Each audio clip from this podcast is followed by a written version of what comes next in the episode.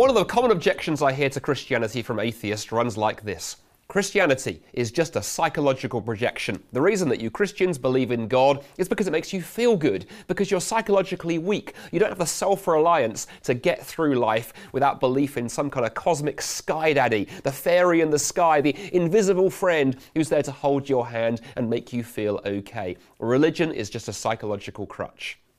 How would I respond? Well, the first thing I'd want to say is this just because belief in God makes me feel good and gives me comfort doesn't tell you whether or not God exists. You cannot leap directly from how we feel about something to the reality or the falsehood of the thing. Let me illustrate. There are many things that make me feel good. The idea of chocolate makes me feel good. The idea of mountain views makes me feel good. The idea of miniature roller skating elephants makes me feel quite good. But just because I like the idea of those three things doesn't tell you which two are real and which one is false. To discover that, you would need to look a bit deeper. You can't leap from how we feel about something to the truth or the falsehood of it. But there's a further problem with trying to launch psychological missiles against religion for atheists, and it's this we can turn the psychological argument around and fling it right back at atheism. One of the leading philosophers, atheist philosophers, writing today is Thomas Nagel. He once wrote this in a book. He said, It's not that I don't believe in God, it's that I don't want there to be a God. I don't want the universe to be like that. That's a very strident statement, and my question for Professor Nagel would be could it just be possible that your hatred and dislike of God runs so deeply that your atheism has emerged as a psychological projection? You have wish fulfilled God out of existence. In other words, we can use the same argument against atheism. Christians are just people afraid of the dark, say atheists. Well, I just respond atheists are people who are afraid of the light. Neither of those statements really helps you. You cannot get from how we feel about something to whether or not it exists. You actually need to investigate and follow the evidence where it leads. But one final thought. If Christianity were wish fulfillment, I do wonder if it would be a darn sight easier. If I was going to invent God, if God was just a projection of my psychology, I'm pretty certain I would come up with a God whose role was really to make me feel good and happy, affirm all of my prejudices and preferences, tell me that everything was going to be okay, and make moral commands that were so easy I could follow them with both hands tied behind my back. But that's not Christianity. Christianity is tough, and it's hard, and it's costly. I'm called to follow God, to serve Him with my heart, my mind, and my soul. Take up your cross daily and followed, follow me, said Jesus. There is a cost to Christianity that is so high that makes me think it can't possibly be wish fulfillment. I could have wished for something much easier. You see, my challenge to both my atheist friends and my Christian friends is if the God that you believe in, or the God you disbelieve in, really just looks like a larger version of you, the God you are thinking and wrestling with is not the God of the Bible, and you need to look again.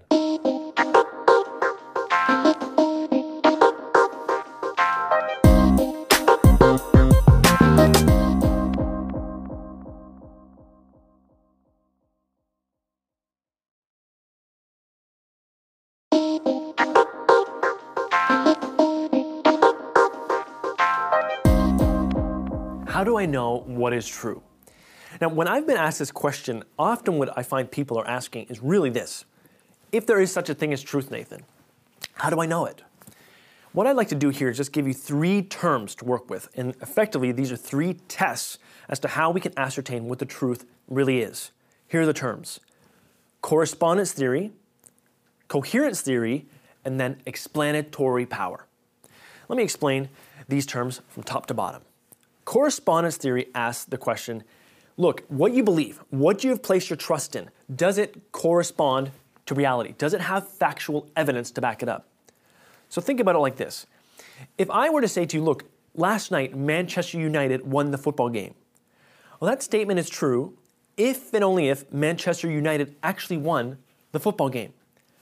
Correspondence theory. It, what I believe must correspond to factual evidence. Then we move on to coherence theory. Coherence theory asks the question look, what you believe, again, what you've placed your trust in, does it cohere? Is there a high degree of internal consistency? Let me explain this a bit further.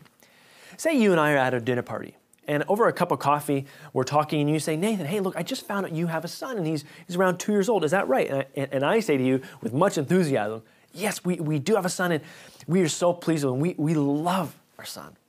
Then one of our friends walks into the room and, and pops into the conversation and he says, Hey, Nathan, I, I just heard that you have a son. I didn't know that. He's around two years old. Is that right?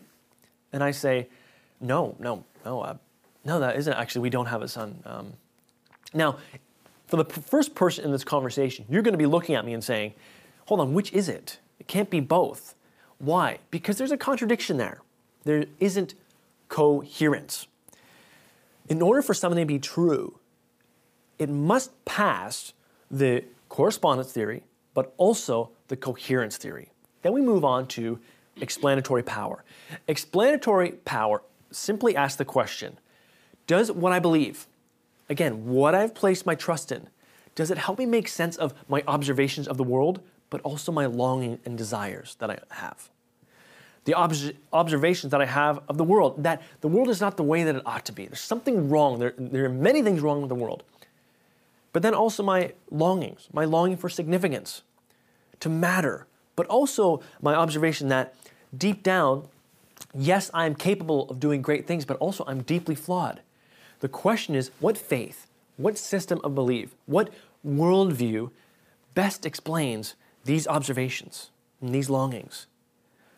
When we look to the Christian faith and then look to these three tests of truth correspondence theory, coherence theory, and explanatory power the Christian faith is just simply amazing in that it just passes these three tests with flying colors.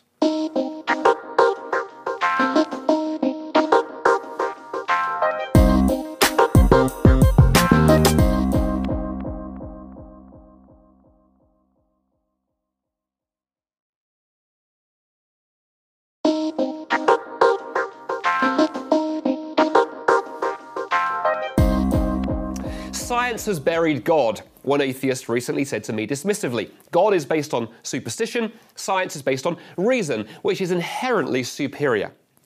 Well, think about this for a moment. What do we need to do science? The primary thing we need to do science is the ability to trust our minds, trust our reason, trust our thinking. If you came to doubt that what was going on in your brain was reliable, then you couldn't do science or indeed anything. So, a provocative question for you. If atheism is true, what is thinking? What is reason? Well, the answer has to be that it's merely a chemical process. If atheism is true, if there is no God, what's going on between my ears right now are just chemicals fizzing, atoms knocking together. But if that's true, how can I trust my thinking? One of the most influential scientists of the 20th century was J.B.S. Haldane, and he once wrote this. He said, If my mental processes are determined purely by the motion of atoms in my brain, then I have no reason to trust that my beliefs are true. They may be sound chemically, but I cannot be sure they are sound logically. But the problem runs deeper than that. If atheism is true, then the current state of my brain is determined purely by the previous state of my brain. It's merely the long outcome of a series of purely physical, purely deterministic processes. If I line a thousand dominoes up across the floor in front of me and I knock over the first domino and it knocks over the next and the next and the next and so forth, by the time we get to the 1000th domino, we haven't suddenly got reason or reliability or truth. We merely have a deterministic process working out. And the same would be true of our brains. Why could we trust the thoughts that they produced? But there's one last problem. If atheism is true, then our brains are merely the result of millions upon millions of years of unguided evolution, driven not by a God who is a reasonable thinking designer, but driven just by natural selection. And natural selection isn't concerned with truth, it's merely concerned that you can survive and reproduce. The atheistic philosopher Patricia Churchland once wrote this. She said, boiled down to its essentials, a nervous system enables the organism to, to succeed in the four F's feeding, fighting, fleeing, and reproducing. Truth, whatever that is, definitely takes the hindmost. In other words, evolution doesn't care about what you believe and if your beliefs are true, it merely is concerned that you can survive.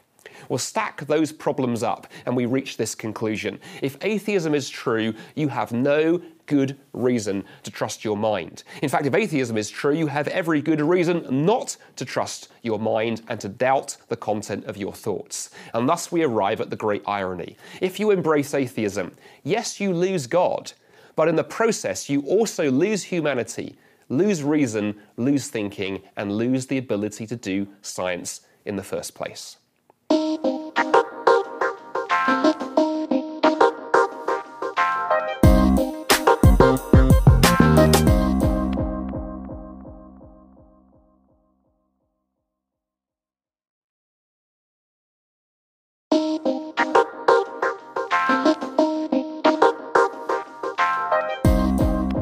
When we ask the question, why Jesus? Why not Buddha? Why not Muhammad? I think a good starting point is by asking ourselves the question, what is Christianity all about? Well, Christianity centers around the person of Jesus Christ. It really is all about Jesus Christ. If you remove Christ from Christianity, you are effectively left with nothing. Now, I say this with great care and respect to other religions. But the same cannot be said of other religions or systems of belief. Take Buddhism. You can take the Buddha out of Buddhism, but you are still left with the core doctrine of Buddhism. You can even remove Muhammad out of Islam, but you are still left with its core beliefs, the Holy Quran. The same cannot be said about Christianity as one of my friends, Michael Ramsden, often quips, you can take the Christ out of Christian, but if you do, all you're left with is Ian. And Ian cannot help you. You really are left with nothing. Now, the interesting thing about Christianity is that it doesn't focus primarily on knowing ideas or even a way to live. God, through Christ, does provide a way, provide a way to live, living a life that actually reflects who Jesus is, his love, his character. It also, through Jesus, gives us principles, ideas to know about him. But fundamentally, Christianity focuses on the person of Jesus Christ. That means that purpose, meaning, significance in life, the word salvation, really knowing what life is all about, is found through knowing Christ personally. Jesus Christ once said something that was very provocative. He said, I am the way, the truth, and the life. And in that statement, he was saying, Look, I'm not pointing to ideas. I'm not pointing to a way of life. I'm pointing to myself. I'm saying, if you want to know who God is, I am He. I am God. That got him into some hot water. But this tells us something even bigger and more profound that Christianity, knowing God, is more than understanding ideas. God is not an idea to be understood, He is a person to be known. Do we know this God? There's nothing like this God.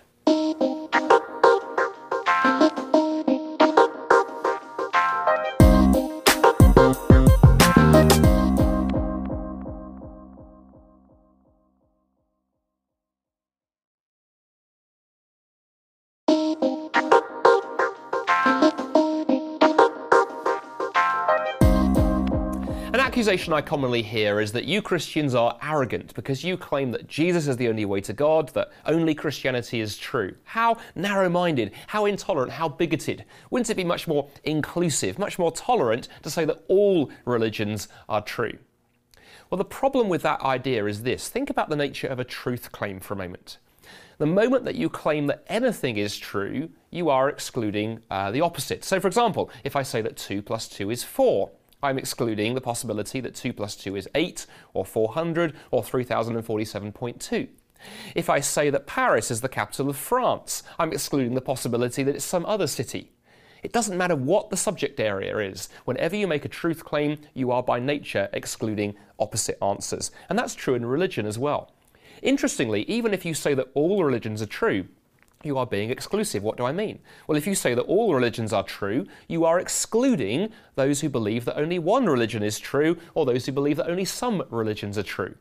As you begin thinking around this, you reach a conclusion, and it's this the only way to avoid excluding anybody is to zip your lip and say nothing because the moment you make any truth claim, you are excluding somebody. So, what about this claim that Christianity is unique, that Jesus is the only way to God? Well, it's interesting to look where that idea comes from. Christians did not make that idea up. Where do we get it from? We got it from Jesus Christ himself, who was very fond of making highly exalted, highly exclusive claims about himself. In John's Gospel, chapter 14, verse 6, Jesus says these words I am the way, the truth, and the life. Nobody comes to God the Father except through me. That's a staggeringly narrow claim. Arrogant claim, in fact, unless it's true.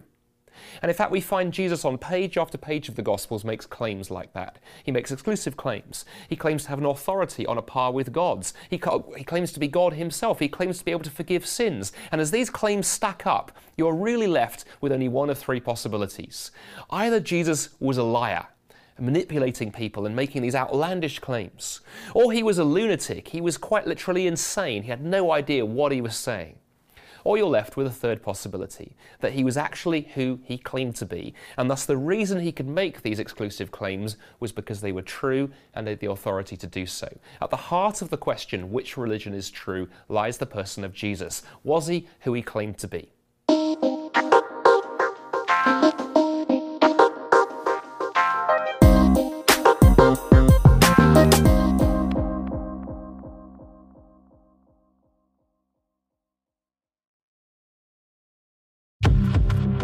One Minute Apologist. One Minute Apologist. We interview the world's leading apologists to provide credible answers to curious questions.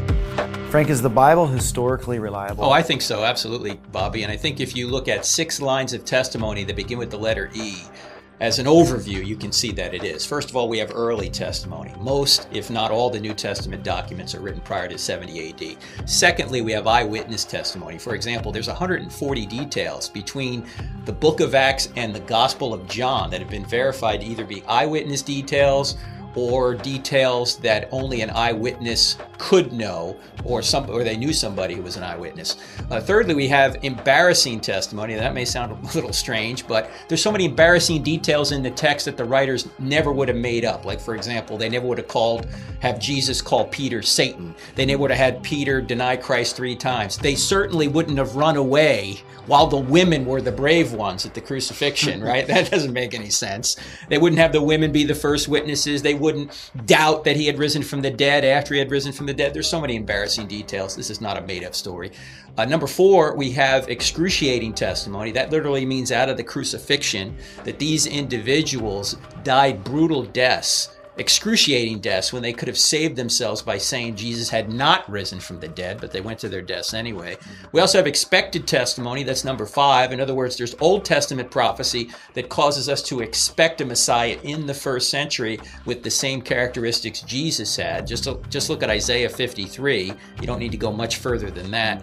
And then uh, finally, we have extra biblical testimony. Uh, we have 10 ancient non Christian sources within 150 years of Jesus' life. And when you take their brief references to Jesus and early Christianity, you get a storyline congruent with the New Testament. So, for those six reasons early, eyewitness, embarrassing, excruciating, extra biblical, and expected testimony we, we pretty much know that the New Testament is historically reliable.